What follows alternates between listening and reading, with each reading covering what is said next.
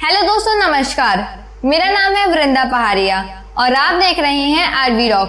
तो दोस्तों, आज हम मुंशी प्रेमचंद जी की एक और कहानी पढ़ेंगे, जिसका नाम है कश्मीरी सेब। तो चलिए शुरू करते हैं। कल शाम को चौक में दो चार ज़रूरी चीज़ें खरीदने गया था। पंजाबी मेवा फरोशों की दुकानें रास्ते में ही पड़ती हैं। एक दुकान पर बहुत अच्छे रंगदार गुलाबी सेब सजे हुए नज़र आए। जी ललचा उठा। आजकल शिक्षित समाज में विटामिन और प्रोटीन के शब्दों में विचार करने की प्रवृत्ति हो गई है। टमाटर को पहले कोई सेत में भी ना पूछता था। अब टमाटर भोजन का आवश्यक अंग बन गया है।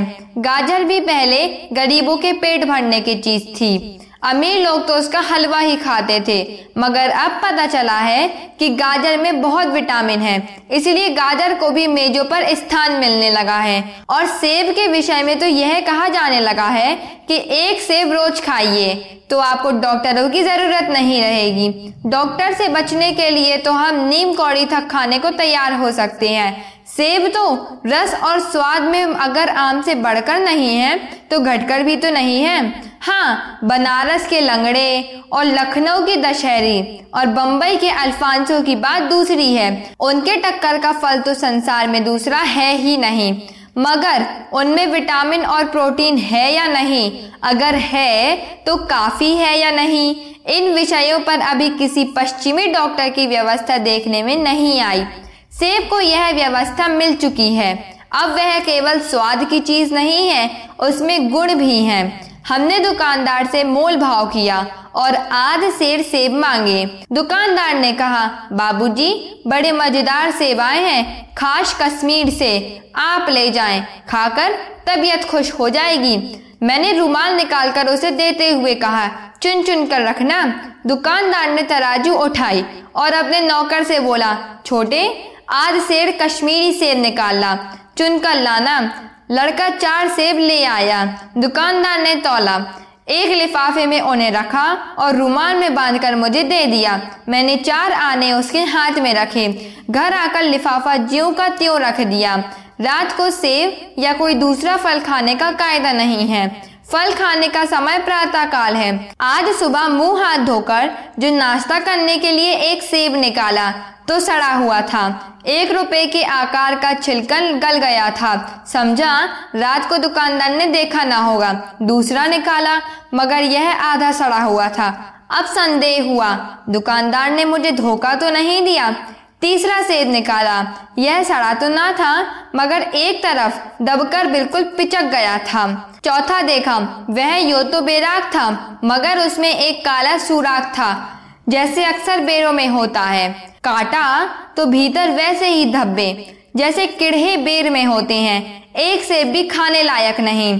चार आने पैसों का इतना गम ना हुआ जितना समाज के इस चारित्रिक पतन का। दुकानदार ने जानबूझकर मेरे साथ धोखेबाजी का व्यवहार किया है। एक सेब सड़ा हुआ होता तो मैं उसे क्षमा के योग्य समझता, सोचता, उसकी निगाह ना पड़ी होगी। मगर चारों के चारों सेब खराब निकल जाए, यह तो साफ़ धोखा है।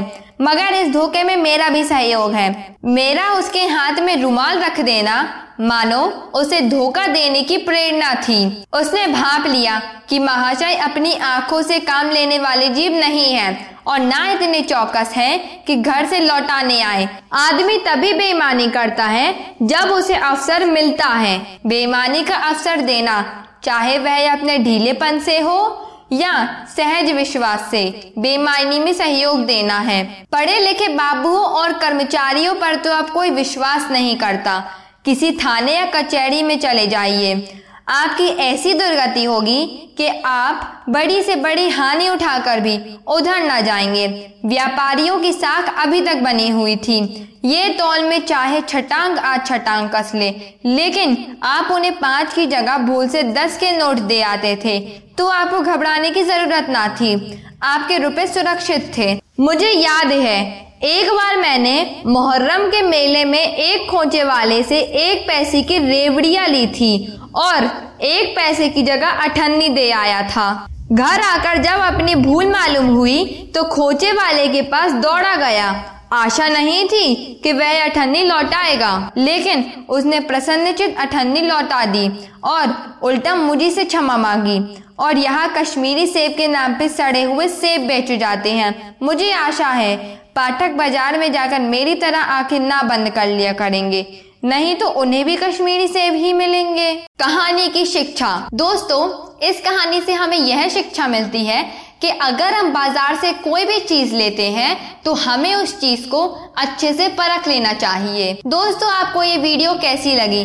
कमेंट्स में ज़रूर बताएँ। लाइक, शेयर व सब्सक्राइब करना ना भूलें। धन्यवाद। घर में रहें, सुरक्षित रहें।